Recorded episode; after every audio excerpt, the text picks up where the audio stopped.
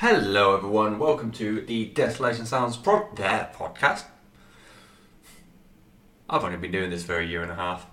Welcome to the Desolation Sounds podcast. My name is still Stephen Hook, and this is a podcast celebrating everything to do within the world of alternative music, be that rock, punk, metal, or extreme metal. How y'all doing? Sorry again. I keep. I feel like I do this every time I do record a new one, but source for the the gap. Uh, I want to take a week off after doing all the end of year, end of decade bollocks, anyways, because god damn, that was a lot of work around Christmas time. Whilst everyone else got time off for Christmas, your boy didn't. Um, so yeah, planned to take a week off, and then that turned into two weeks because I accidentally made myself work eight days in a row, which don't do that. It's a really fucking dumb thing to do. But nevertheless, here we are. Hopefully, it's going to be a jolly good time full of good things and stuff. It is going to be full of good things. There's a lot of good music this week, of which we'll be looking at uh, the debut album from Dragged Under, the new EP from The Hell, third album from Gargantua, and then the third album as well from Poppy. But we are going to start with Pressure Cracks. Uh, this is their second EP. It's called This Is Survival. No, this is called Survival. Fucking hell. Um, they are a SoCal. I'll try again. They are a Southern California hardcore band featuring members of, or ex members of Scars of Tomorrow, and of course your boy Jason Aalon Butler. He of formerly of Let Live and now Fever 333. They are. The Pressure Cracks are a very fast, very intense, abusive, hardcore act. Um, and of course, there was a lot of promise brought about them when it was that when it was like announced that Jason would be singing on them, and or singing with them, excuse me. When the announcements came through, and you know, like the first song and all the social media about it for the debut EP, um, myself and many other music fans, especially fans of Jason, got very very excited because this was another project post Let Live that Jace was on, and Fever three three three felt like it was missing something that edge that uh, Let Live did so well in combining a very aggressive post hardcore with very pop sensibilities, whereas three three seemed to go very much towards the pop side of things. Um, the debut single for Pressure Crack seemed to go a bit more the like the hardcore, very very intense route. When the EP actually came out and we got to listen to it full, I'm glad I wasn't the only one who felt this. I've seen a few other people online that felt this, but it just felt very bland, which is a horrible thing to say about any um, any band, any project, any release. But when you've got the Jason Aalon Butler in it, it was a bit of a shock because it was just four songs of very, very mute, very by the numbers hardcore. And yeah, it was just I ke- I keep trying to go think back to um, the lead single from that debut EP, which was something about a wolf, and the fact that I can't even remember what's called, let alone how it goes. Every time I try and think of the song, I keep thinking of "Ready to Go" from um, this EP. I feel like that screams more about, but it screams a lot about both EPs. The fact I can remember one infinitely more than the other.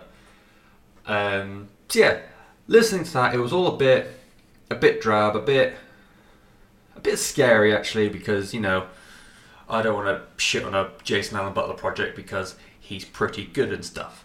Um, I'm actually no, it, it's, I'm falling into my own trap here. This isn't a Jason Aalon Butler project. This is I can't remember his name. I did not write it down. I'm so sorry. Um, this is a project of the guitarist formerly of Scars of Tomorrow. He brought a few guys from that band and I think another mate of theirs, and then they made the music and said, "Jason, do you want to sing on this?" He said, "Yeah, sure," and then it turned into a more permanent deal. I think it was only meant to be like a one-off deal, and then he just enjoyed it. It was cathartic or whatever it was, but uh, not to say Jason was an afterthought. He was not a core member of the band to begin with. So eh, I'll, I'll probably keep saying it a lot, but although Jason's part of this, this isn't a his run project. This is more of a group thing. It's more from the guitarist, as far as I'm aware. So just that, just that little tidbit in the shows I do sometimes do my research. Um, so with this is called Survivor. Then it was a case of after that self-titled a bit, bit unsure about what's going to happen. The first song that came out, "Ready, um, Ready for You," was immediately a much bigger improvement. And then eventually the rest of the EP, EP came out, and the songwriting on this is called Survival is infinitely better. It is so much more improved and just like more more cohesive as a band. Everything frames Jason's vocals so well um, to give it a bit more gravitas, a bit more energy and it feels like songs have more time to develop and it has more time for ideas to grow. On the um, lead single, Ready to Go, and you've got the lyric, You must forgive him for he does not know that his actions are cause and reactions of woe. Fucking great line to start with, but also it has time to, like, it has that time to build and it has that time, it's performing with Jason as opposed to Jason singing on top because it is um, you must forgive him for he does not know. That is action. It's a beat every on pretty much every syllable that gives every word that Jason says. Everything before that was like your very cathartic, brash, hardcore. Comes in this bit and it's like beating with Jason as he sings along to give every word the extra punch and extra edge to what he says. And similar thing in Big T Youth. You've got the line heaven might be shootable, but hell on earth is beautiful. Another great line. Um, but the every time it's because it eventually acts as the outro to the song, but the way Jason builds on it and how the band builds on it, so it starts off with him almost spoken word, quite isolated because the music's like petered off, and then it becomes more of a yelp, and then the music comes in, and then it becomes a scream, and it becomes a gang vocal, and it becomes like everyone at the same time, and then it just like crescendos off into like um, the actual outro. It is more. There is just more to it. It's more creative. It definitely feels like they've written this more as a collective. This isn't like a bunch of guys and then one guy came in as sort of like a studio musician. This is now Jason Aalon Butler is putting his creative input, his almost legendary creative input at this stage, into a very abrasive hardcore group, and it almost I almost forgot because of like Fever Three. It has been a while since we had a Let Live album. Um, the fucking range Jason has for his harsh vocals. Obviously, he's always been a thing where he can do like really soulful, very emotional um, cleans, and then go into the screams. But the fucking range he has on his harsh vocals, going from like a very like intense growl to like an ear-piercing screech. It's you know, I completely forgot, and then hearing some of the notes he can hit on "This Is Called Survival," I'm just sort of like, fucking goddamn, he just is He might genuinely be the best vocalist in the world right now. And I, oh, he, he's just a good boy. He's just a really fucking good boy.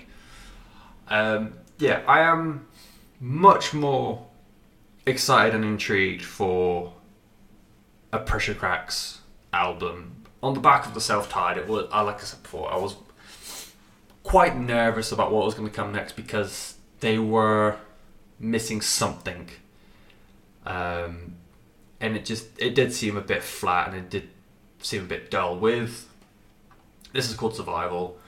You've got the band working together more. They frame each other a lot better.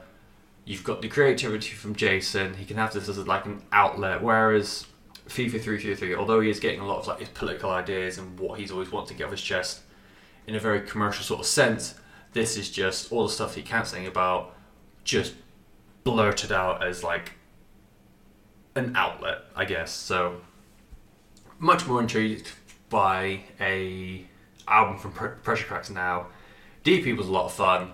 Um, if you just like, but I think SoCal hardcore has its own very specific take on hardcore. It's not one that I'm really familiar with, but big angry hardcore. This is for you. It's so much more improved than the self-titled album, self-titled EP. Sorry. It's called. This is called Survival, and it's by that there Pressure Cracks. And I don't know why I did that voice, but here we are. I also have a runny nose. My apartment is always very cold, and I have a runny nose. I also forgot to breathe through most of that, so I'm already out of breath. Cool. We'll move on then. Well, we're not going.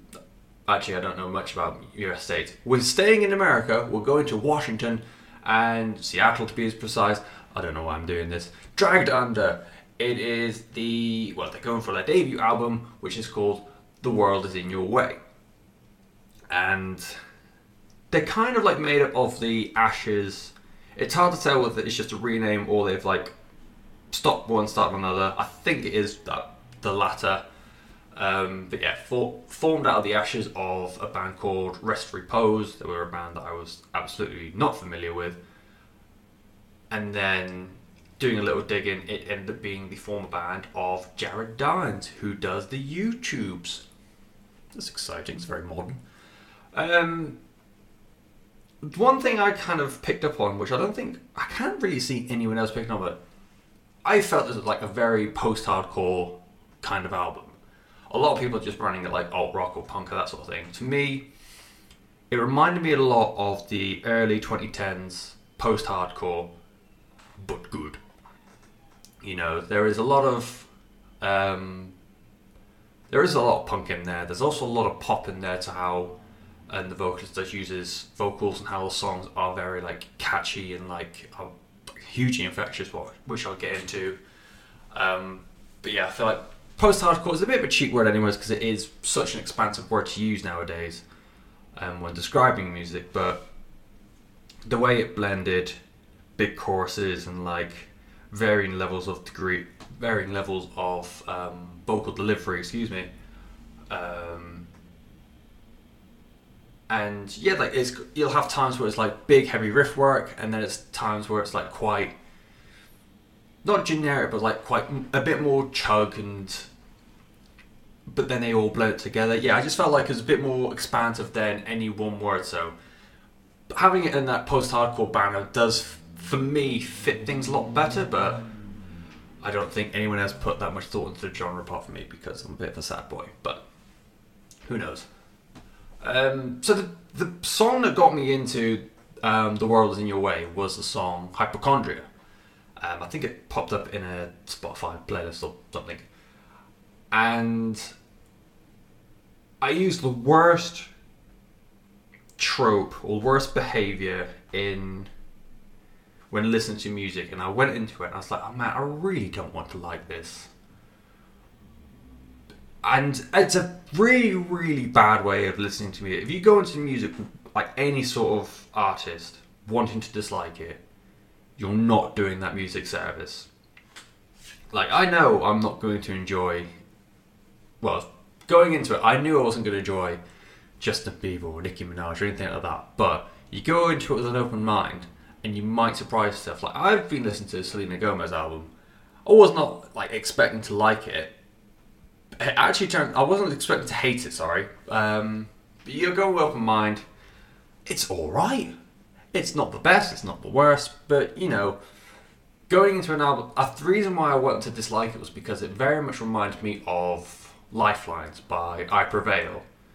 Um, not sonically, the two songs are very, very different. Don't sound anything like each other, but with Lifelines, it is an edgy post-hardcore song with a big pop chorus and to me, I really like that song. And to me, I felt like when I listened to a little bit more of the album that was part of, which the name of which completely eludes me, it felt like that this was the big creative song, the really really catchy one, and then the rest of the album was a bit boring. And I don't know if it's because Lifelines was used for like a wrestling pay per view is what swung me a little bit more, but I was expecting that sort same sort of thing again. Hypochondria was going to be the really big creative song that um, was the main. Can you like drive by or what? Hypochondria was going to be the big uh, creative song that was going to get people from all like fields of music fans to get in. It's like, oh hey, this appeals to me because of this part. Or this appeals to me because of this part. And then when you get to the album, it's going to be a case of very boring, very bland post-hardcore stuff, and then inevitably a ballad, and it was all going to be a bit toilet. Thankfully, none of that happened because for every bit of like catchiness and just generally being infectious that was hypochondria, the rest of the album followed suit. Um, they describe themselves on Spotify as bridging the gap between mosh pits and big radio sing-alongs, and it's absolutely on the on fucking point. They are bringing like a very pop sensibility with a very punk post-hardcore aggression, and they fuse those things together so fucking well. Um, the song Chelsea, song I absolutely fucking adore. Um, big skater punk kind of song with like the biggest four year strong chorus I've heard probably since Four Year Strong. Not the new album, that's cheating, but you know. Um, it's even got like complete with woes. It's got woes, and you, summertime. That's gonna be slamming. Riot has the same, like has Tony Capace. Really hope I pronounce your last name right. Um, has the same like gravelly, half singing, half spoken word sort of thing as Keith Buckley from Every Time I Die. Roots brings in like a big nu metal bounce to the rhythm, which again Tony Capacci answers to superbly. He is a fucking brilliant vocalist on this. Um, again, I really hope I'm pronouncing his last name right, but with particularly in this like this kind of music, it's like post-hardcore world. Um, when you've got a single vocalist that does both the harsh vocals and the clean vocals, you tend to find that you've got the vocalist being really good at one side and then a bit subpar the other. And whether it's not like the the high or like the clean notes are very very they can't really hit the notes they want to, or the screams sound more painful than brutal. Tony gets both those halves of vocals absolutely spot on. Um, the the cleans aren't like whiny or like really tween or anything like that. They are very strong in their execution. The harsh vocals, you can hear what he says, as well as it being just like a very in your face kind of shout. He's a very, very versatile kind of vocalist, and I think I was genuinely blown away by how much I enjoyed this album. It is it is a really easy album. It's a sort of album that I'll pin um, pin with um, from Death to Destiny by Asking Alexandria. Again, they sound nothing alike. Asking Alexandria is way more metalcore than this will um, this will ever be. But the case of if you want an album which is full of like really big crunchy riffs and then a huge sing along kind of chorus, this is purpose built for that kind of world. Really easy listening that you can have on in the background, just like bop your head to, or if you put it on with Maeve, you could easily get super into it. I really, really enjoyed this. Way more than I was expecting it to.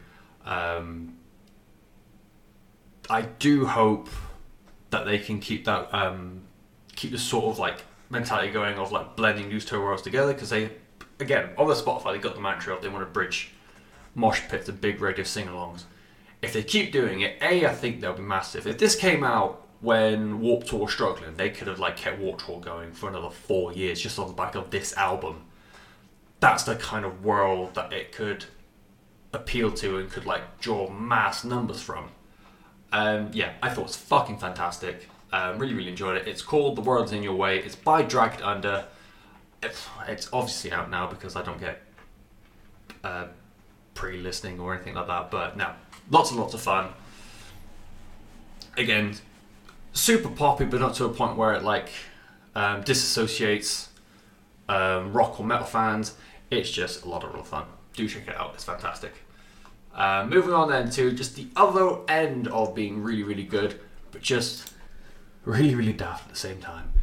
It is the technically the debut EP from The Hell, the Watford-based kind of secret supergroup thing, which I'll get into. Uh, it's called Douche. That's it. Um, yeah, based in Watford. They started off as a big, almost beat down hardcore sort of band with like little bits of groove and like a bounce to it, and slowly incorporating more and more like hip hop and grime sort of influences in the sound to now. I think they are still a hardcore act, but to me it sits further in the realm of a bit more of like a, a, a rapcore sort of collegiate. Again, no one really gives a shit about genres, but here we are. Um, yeah, like I said, they were a they're a secret supergroup. They're a script. They're a secret because you know how like Ghost for the longest time had like the cloaks and the masks and all that bo- bollocks. Um, so no one knew who they were. Same with Sleep Token. It's just like a bunch of dudes and gals in um, the big cloaks and the masks as well. So the identities are hidden. The Hell is a bit more, a bit more low key. They wear balaclavas and big sunglasses and wear the same jackets that E17 wore back in like what was it, two, 1999, 2000. Um, the reason why it's a supergroup is because of names that have been rumored to be part of the band. You've got your core six members, but there's so many different people. Um, what's the word I'm looking for? Collaborating and offering ideas and just working with the band. Um, so yeah, you got your primary six, I think, perform. When the debut, it's motherfucking hell, and the sophomore uh, Groove Hammer came out, there was like a lot of um, places were reporting there's like up to 13 people collaborating on a um, release at any one time. A recent interview I saw said that the number's gone up to like in the 30s, so there's so many people um, really collaborating with or like coming together for this project. But you've got rumours of SikTh, you've got Gallows, you've got um, Lower Than Atlantis, Cry for Silence, Spycatcher, Nervous. Pretty much any rock or metal band or punk band that's ever come out of Watford have probably worked with or worked as part of the Hell. Um, in like a lineup pitch they've got on Facebook, I can recognise M Foster. Um, what song is it? I can just jump the fuck up. There's like a um, a bridge which is all um, clean vocals, and damn it all if it doesn't sound like Steve Sears from uh, Gold Key, Spycatcher, technically for Silence as well. It sounds a fucking spit of him. I'm angry that I've never noticed it before. If it does sound like Steve, Steve Sears, I'm be angry if I've never noticed before, but that's not the point. That's that's more of a me thing than anything else. Um, so yeah, a weird, weird group, but one that's absolutely fucking brilliant. Um, I initially thought they were going to get written off after that debut album or mini album, whatever you want to call it. Though it's a motherfucking hell. I thought listening to it, it was going to be um, like a lull kind of album, um, big bombastic hardcore, really in your face, really really daft, um, and I thought yeah it's going to be in out, fifty minutes of fame sort of deal, and we'd all move on, and then in a few years' time think remember when we had that band? Nope. Um, but when Groove Hammer came out, they explored they like expanded it a little bit more. Must admit, I wasn't the biggest fan of Groove Hammer. When Brutopia came out, oh my god, I love that album.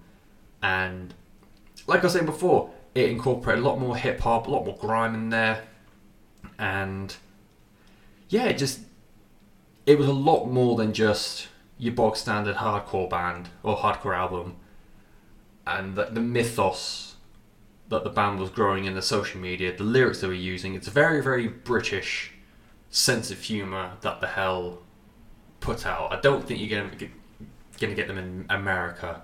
It's not a um, headline show in America because the terminology, the co- colloquialism, blah, blah, blah, the, that word, you know what I'm trying to say. It, it's very, very British. I don't think it will translate well outside of our Fair Isles. It's very God Save the Queen. And I think because of that, that's why it resonates so much because it is just daft almost. It feels like they're not taking themselves very seriously, which is weird because when you think about that, you, to me, if you're describing a band as not taking themselves seriously, there's a, a very good chance that they might slip up on quality here or there because oh, what's the point in doing that or what's the point in doing this? The fact that they have explored music outside hardcore, um, trying to blend things together and see what works and what doesn't work. It's such a high quality of a release and of a band. Um, like I said, Brutopia is like the peak so far. Douche is just like, as a whole, there's so much going on. It's done so very fucking well, um, while still remaining completely daft. Like they did a bass playthrough video for the title track, and it's just oh, what's the bassist called? I think it's like Silent Man or Quiet Man, something like that. I think it's Quiet Man, and it's just him with a cat and some fairy lights, and a two-string bass. And I think on the part of the lineup they have a two-string bassist along with the standard bassist, and they have a two-string guitarist along with their normal guitarist. Because why the fuck not? Um, musically, again, like you got the, the actual song "Douche" is just fucking incredible. Oh my god, it got released on YouTube first, and I think for like two weeks it was solely on YouTube. It wasn't on any streaming service. So I'd get home from work and just load up YouTube because I didn't want to use up all my data. I didn't have any, and blast through that, and then I would listen to like three or four times and then carry on doing what I was doing. And it's pretty much been like it's a constant repeat sort of song on my phone and on Spotify now that it's finally on there. It's a brilliant song. The rest of the EP doesn't quite match up to the lead song. Doesn't mean it's not fucking incredible. It's a great EP. It's so much fun. Again, it's very very British. Um, wordings for things and confrontational whilst knowing that they're not a serious sort of thing. It's really hard to describe the sense of humour that's in douche. Um, it's a weird sentence to say out loud. Um, in I'm just trying to think what song it was now. In Taste of Flavour and Best around. In fact, all, the last three out, um, last three songs, all three, um, Best around, Jump the Fuck Up, and Taste of Flavour. You've got excerpts of um, clean vocals that like really add to the mix well. It breaks up the songs without taking away the energy. That makes sense. And like the the um,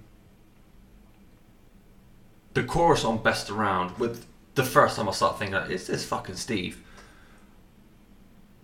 It is a clean vocal, but it is still like um, powerful. You still got similar to what the Pressure Cracksing was doing. Is like the beats match up with the vocalist to create a much more purposeful execution of the lyric. Uh, Taste of Flavor just goes all the way daft while still being very, very good. Um, the slide into the breakdown on Taste of Flavor is fucking insane. Um, apparently, I'm a sucker for slide breakdowns, but yeah. It is ridiculous. There's no other word to describe the hell um, other than being very, very good. I'm hoping this is like the sampler before the album. It's been when did Groovehammer? Not Groovehammer. Um, Brutopia. I think Brutopia was fifteen. Fucking has it been five years? God fucking damn it, lads! I think it's fifteen. Either fifteen or seventeen. I think it's fifteen. So a, an amount of years later, I'd very much appreciate a new The Hell album. Brutopia, I should know Brutopia. It wasn't my albums of the decade. That's on me, that one. Um, but yeah, another fantastic release. Again, I can't understand. I would love to know if it is just me reading it like this, but I don't know how well it'll translate to an international audience. For the um, for the Brits, I don't know why I struggle with that. For the Brits, I reckon it is huge fun, a lot of decent humor without being stale. Like you look, I was looking at. I've always wondered if you can consider the Hell as a comedy act because some of the lyrics that they do, they've got a song called like Bangers and Mosh. Um, they've got songs that just talk about what was the song from Brutopia? Um, oh, you got lots of money, which is just having all about having lots of money. Shite Club is all about being denied entry in a nightclub, and then when it turns out nightclubs are all really, really shit. Every time I hear that song, I always think of home in Lincoln. Um, the Fever, fucking, that song's great, but dumb. Songs like that, I don't know, and like that, that is the vibe of the hell. They sing about very, very inane things. Um, they boost themselves up a lot and I think a song on Groove Hammer that talked about how great they are as well. And I don't know the way they word it and the way they talk about it, very British wording. I don't know how well it would translate outside of the UK. So if anyone outside the UK does listen to the douche and then listens to me talk about douche, please let me know what you think. I'd be very intrigued. Um, but that douche, that douche by the hell. Of course, I don't know why I always want to say it out now. Of course, it's fucking out now.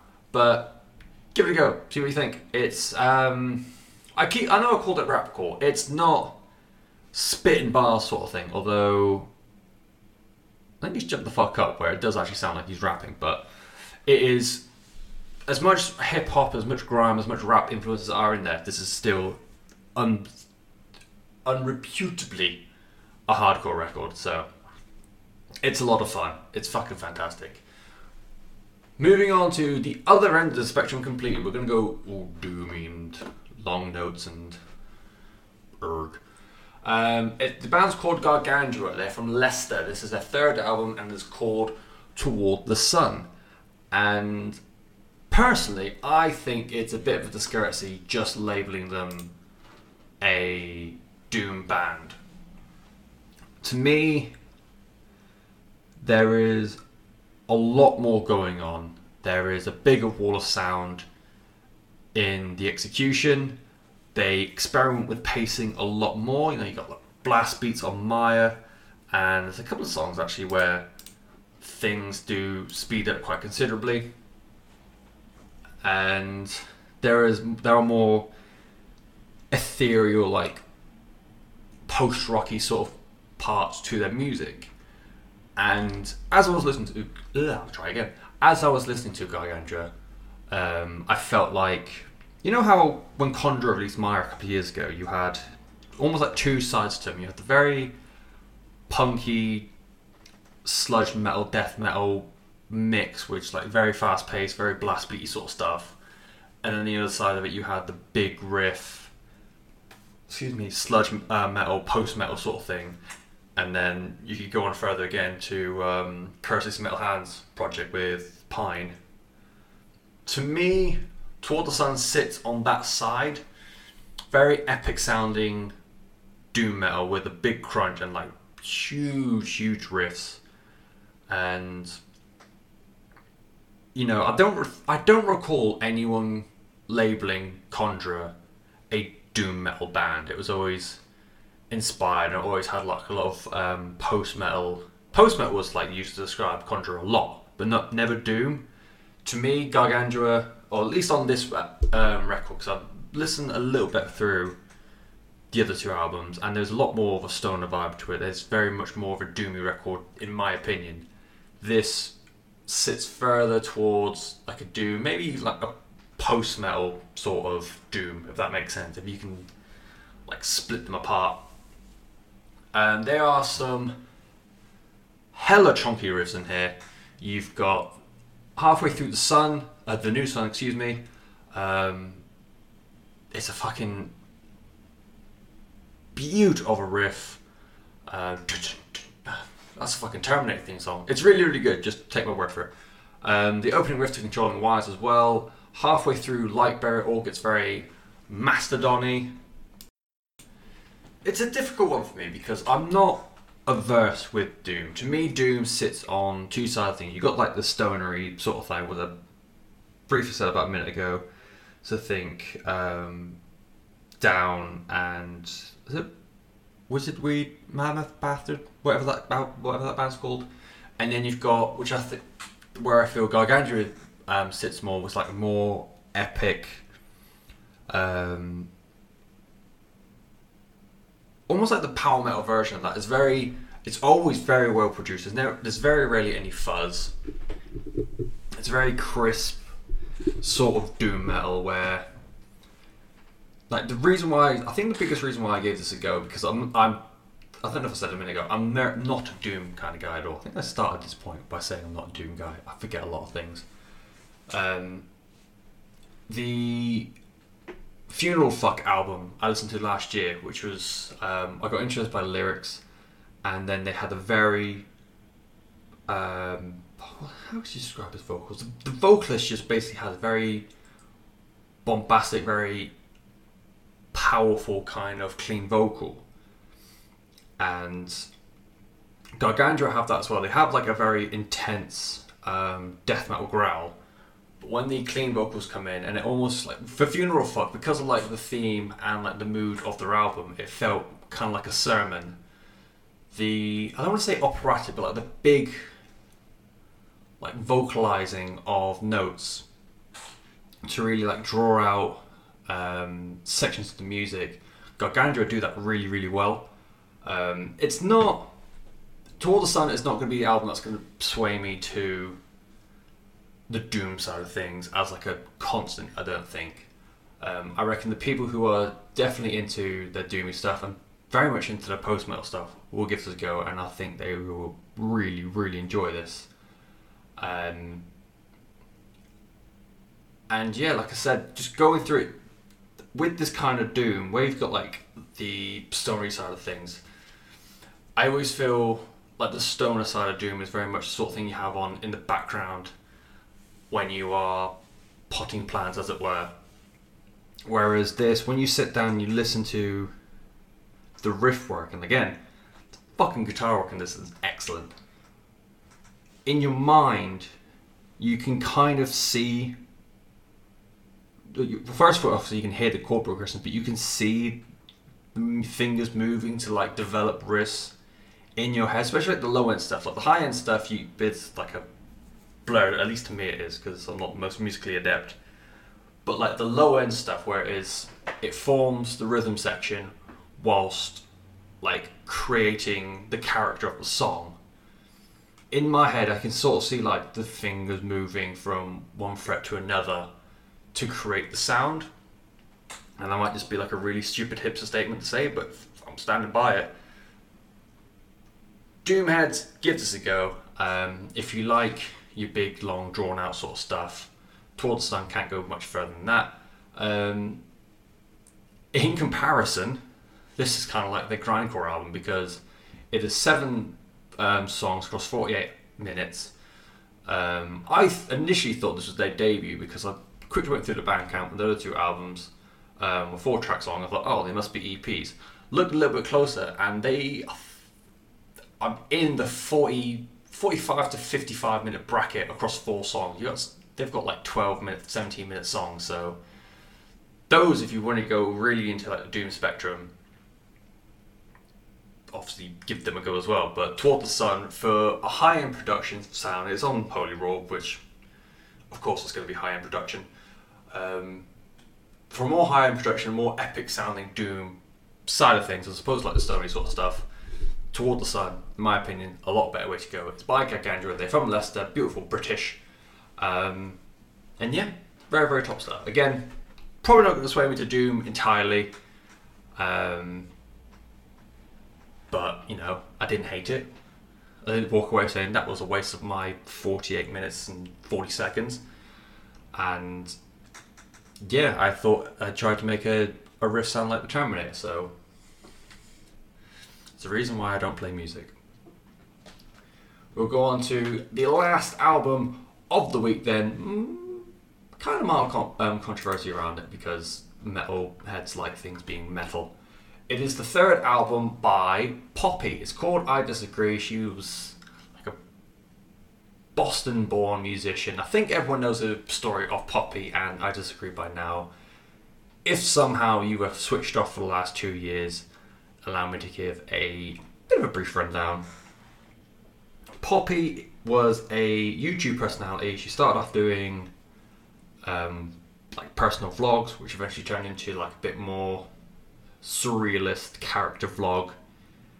That turned into like it explored like musical stuff as well. That eventually turned into a musical career of very like artsy, avant-garde, bubblegum pop. Slowly over the past couple of years, she started introducing a bit more rock and nu metal stuff to it, and now we are here at I Disagree, which is meant to be the amalgam of all that pop stuff and then all the metal stuff she wants to pursue in the future, which all comes together again because it's on Sumerian, a label well known for being a bit crunchy. So, yeah, that is Poppy in the briefest of nutshells. The biggest question I've seen so far is how legit it is. Because is it just um, your average pop star coming in and just here's my here's my music I did before. Have some guitars, essentially, and I don't think that's I don't think that's correct. I think this is a lot has a lot more legit. I think this has a lot more legitimacy than um, people are giving credit for. If you look at the previous two albums, um, the first album was that Poppy Dot Computer. Yeah, Poppy Dot Computer. That is very much a very surreal, again, very avant-garde pop kind of album. Um, I think it's still. I don't know what happened to my voice then. It still features characters from her YouTubing stuff. Like I, the only song from that I really listened to was. I googled this a minute ago for this exact reason. Fuck. Uh, da, da, da, My style. I don't know why I forgot that. So yeah, I listened to the song My Style and I thought it was quite a it was quite a catchy song. It was alright. But in it it had this like quite robotic sounding voice that's split between Poppy is an object and Poppy will break your neck. And looking into it, that is a character from a YouTube series, I believe called Charlotte the Computer, who was just like a background figure who she'd talk to pretty much every week. This is a weird, weird realm of YouTube we're going into now. And then the follow up, which was Am I a Girl? Start exploring a bit more like the nu metal sort of stuff, and that's when new um, metal fans start turning around and said, How fucking dare you! Because we're elitist as fuck. And now that we're at this point with I Disagree, it's not. If it was just from Poppy Dot Computer to I Disagree, I would be a, a very, very cynical about this. I had a bit of cynicism to start with, and then I started looking into it more. And it's like actually, it's a bit more built on because it wasn't like a one to two sort of thing. You had that middle part of I, Am I a Girl? I feel like there is a bit more legitimacy somewhere. I don't know if it's going to be from Poppy. I don't know if it's going to be from, what was the name of the Titanic Sinclair, um, whom she's not working with anymore. The whole thing with Titanic Sinclair is a very messy, very, very disgusting sort of world that I don't want to look into that too much. Just know people are bad.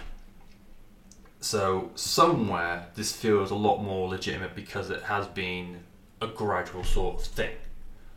Um, in terms of the music, it is very. The easiest place to compare it to is Babymetal. I think that's why I like this album so much because I fucking adore Babymetal. It's just. It was a guilty pleasure, now it's just a full on out and out proud pleasure, which sounds weird. Um, Baby Metal, I think, do it better because where they combine like J-pop and bubblegum pop with heavy metal and melodeath, they did it in such a way where you don't have like one part of one and one part of the other. It's just like all like synced together as like one whole. That's how they formed this new genre of J metal or kawaii metal, whatever you want to call it. And I disagree. There are some songs she's done that very, very well. Um, songs like Concrete, Bite Your Teeth, and Blood Money. Blood Money's a great song. Um, it is very much a case if you've got metal with a electro pop undertone, or you've got electro pop with a metal undertone. Um, so th- that's where I think a lot of the uh, baby metal comparisons can go because they do blend those. Well, sorry, she does blend those two ends of the spectrum very well together. It's when you get to songs like Anything Like Me, Feel the Crown, and Don't Go Outside, where it's very much a case of this is the electric part, this is the rock part, this is more electric part, and that's your rock finale. It's very, very stop start, and there are some times where she does this and it works super, super well. Um, you got the song I Disagree, and like the stop start nature of that, I feel works. I can't put my finger on what it is, but I just feel like it works a lot better than all the songs I said a minute ago. And yeah, I think that's why people are again a little bit trepidation about this because it does feel very clunky at times. But the times where it is mixed together, it's the exact same um, writing process, or feels like it is, that baby metal does. And like to add to legitimacy as well, you've got Feel the Crown, which has a huge Marilyn Manson vibe coming off of it. Um, Sit Stay, I always I keep feeling it's got like a bit of a Nine Inch Nail sort of vibe to it, and Bite Your Teeth has got this like huge, high energy, like mathy sort of feel to it as well. And if they were going to be really, really snide and cynical, and just draw influences from like modern, very obvious things, I'm not sure Marilyn Manson and Nine Inch Nails would be the first artists that they would try to rip off. I always feel like those sort of like Nine Inch Nails and uh, Marilyn Manson were always musicians that people are aware of, but don't necessarily copy. I might be completely wrong, and you know, throw some um, bands at me that say this because I know when Motionless in White came out for the first time, a lot of people were saying like, "Oh, Marilyn Manson, but metalcore." And then you listen to it, it's like I get the whole industrial thing, but musically, I don't hear it. Visually, I completely get it.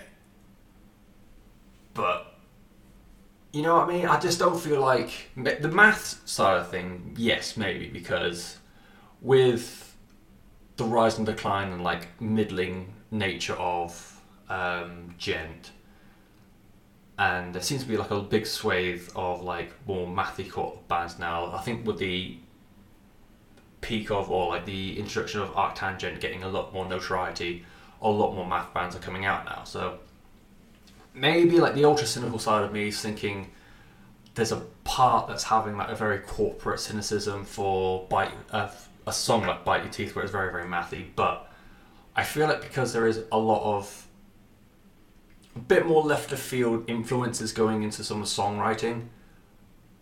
To me, that's what makes it a little bit more coherent, a little bit more legit. That is, is a project that she wants to, or this is like a world that she wants to persevere in, as opposed to just come in, get some, you know, um, get some notoriety and fuck off again. It's on Sumerian as well, which again aren't really known for being, excuse me, light-hearted darlings.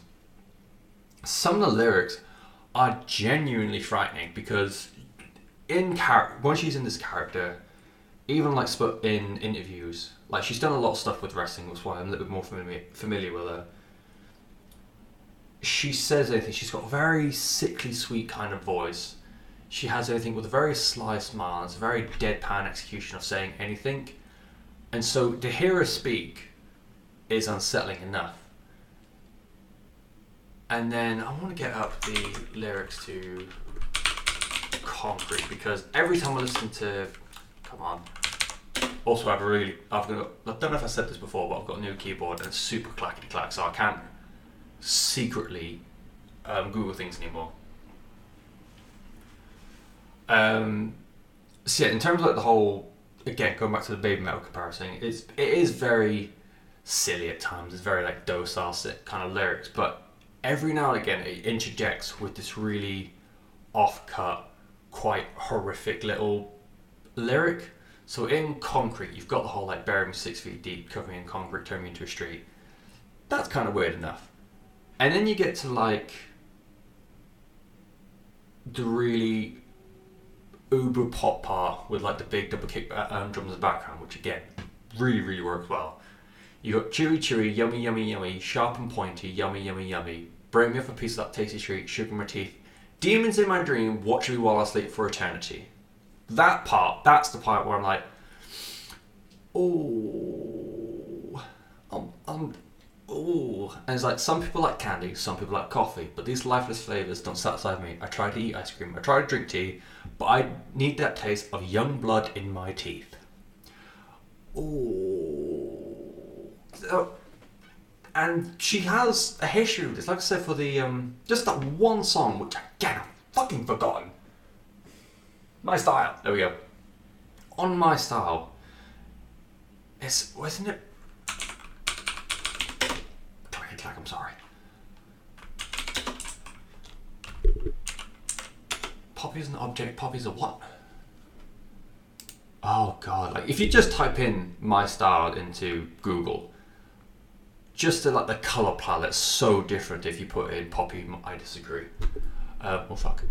Uh, Poppy is an object, Poppy is your best friend, Poppy will break your neck, Poppy will be your pet, Poppy is an object, Poppy will, yeah, just repeats. Yeah, Poppy is an object. Poppy is your best friend. Poppy will break your neck. And like, that's my style. Soul, Starter Cult, and So Dope. You know, it, she's got a history of just being on the surface uber pop. But when you just listen her listen to her talk for like more than five minutes, you and you get the undertones and like read between the lines, She is a frightening entity and it is quite heavy metal in that regard. The way she can bring up, like, really subtly interject these, like, quite, I don't want to say demonic, it's uh, so what I just read, but that's the only word I can think of, but they're quite sinister lyrics every now and again. Personally, I think there is a lot more to Poppy than a lot of metal critiques are giving her credit for.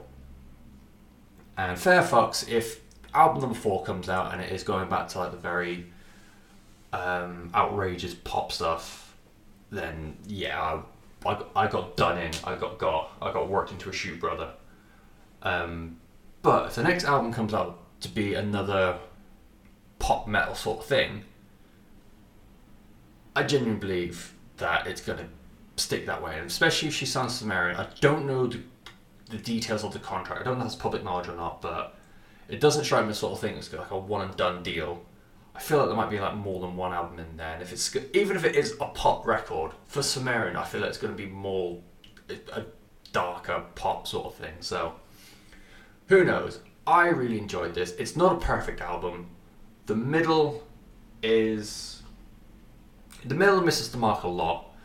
Um, a lot of the songs where I said mixed badly with like it's the pop part, it's the rock part, it's the metal part, it's very stop start. A lot of that happens in the middle. The bookends, so Concrete, I Disagree, Blood Money, it's a really good um, three band sort of song. Uh, starter, sorry. Um, and then the end of it, Don't Go Outside isn't great, but Bite Your Teeth and Sick of the Sun is a very, very like eclectic ballad, which if it finished on Sick of the Sun, I think would have been like a perfect ender. Don't go outside because it's a second ballady sort of thing that goes that suddenly turns into a rock thing at the end. that kind of like takes a bit of momentum out of it. But I really enjoyed it. It's there's a lot more in this album than's on the surface. Um, the last thing I will make a point of, and it's got nothing to do with the music. It's to do with the fucking album art. So on the f- first looking at it, and I only really I've been look, what, listening to this album for a few weeks now. I only really noticed it last week. Looking at the album to start with, it's a cool album artwork in my opinion. You've got Poppy's face. You've got the black, somewhere between corpse paint and like the Japanese paintbrush art style thing, and looks really cool. Looks really goth. Looks really metal. Looks really good it's when you start looking to it, you just look at it, something isn't right. And you keep staring at it, you keep staring at it, you keep staring at it. And then you realise the fucking crop job around Poppy's head and in between her hair. The. I feel really bad saying this, but the graphic artist, Jesse Daxler, it almost looks like he had like a pile of Poppy's face and he was constantly going over doing this like art um, paintbrush thing. And every time we get the wrong stroke, it's like, no, it's not good enough. No, it's not good enough. No, it's good enough. No, no, no, no, no, no, no. Finally got what we got here, and it's like the perfect rendition of. Again, that um, mix between like Japanese art style and corpse paint. And he's like, yes, it's fine already. I can go home and sleep. When's the deadline? 20 minutes. Fuck! I haven't taken out the background yet.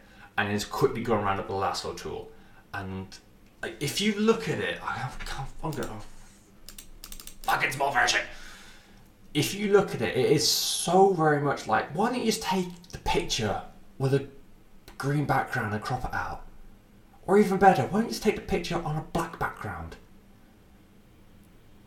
Like you look at the bits in between the hair and how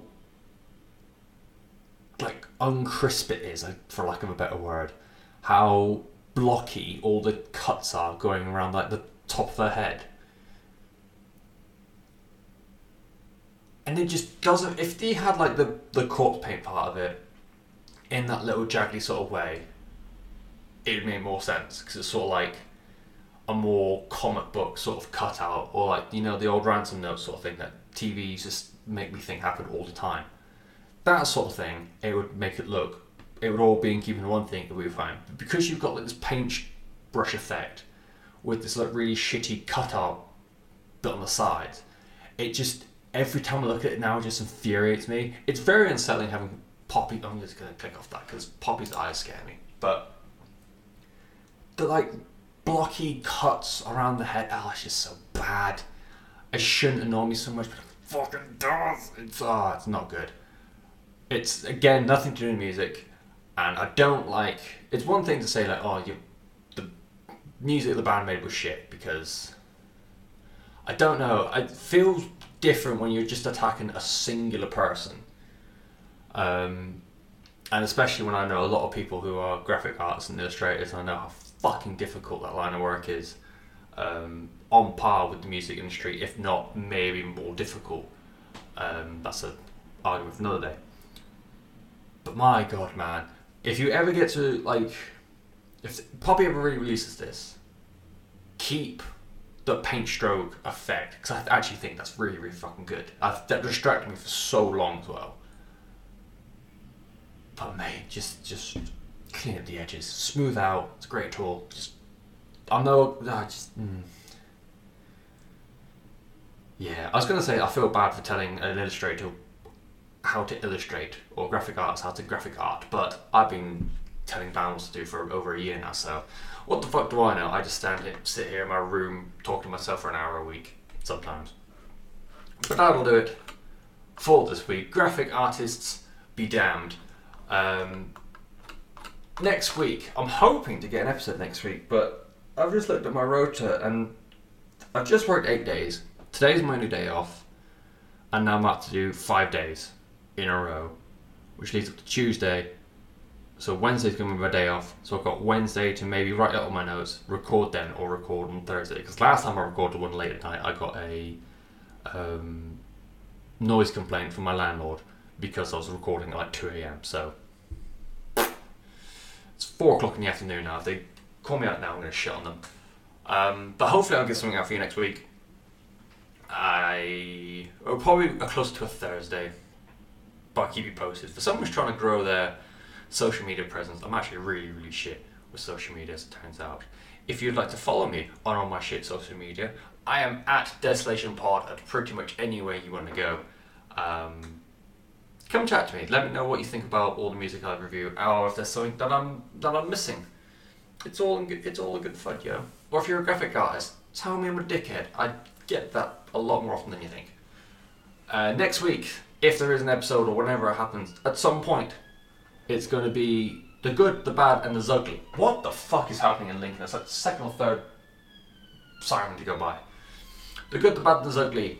Um, big, energetic uh, punk rock featuring the new vocalist of Cavell Attack. Um, yeah, it's this, the band he came from. I don't know if he's still part of the band. We'll find out. Um, Dealey Plaza, which is a beatdown hardcore band. Champ, their EP, it's um, indie rock emo. Defiled, not the good one that I really like. Um, the potentially good one. Beat you up really bad there, lads. I'm really sorry. Uh, Defiled, they are a death metal band, I believe from Japan. And then the Pièce de Résistance, the album I've been looking forward to a lot, and the album that everyone's spaffing the load over, is Spanish Love Songs. That's all to come by next week ish, maybe. And I've run out of things to say, so I guess bye.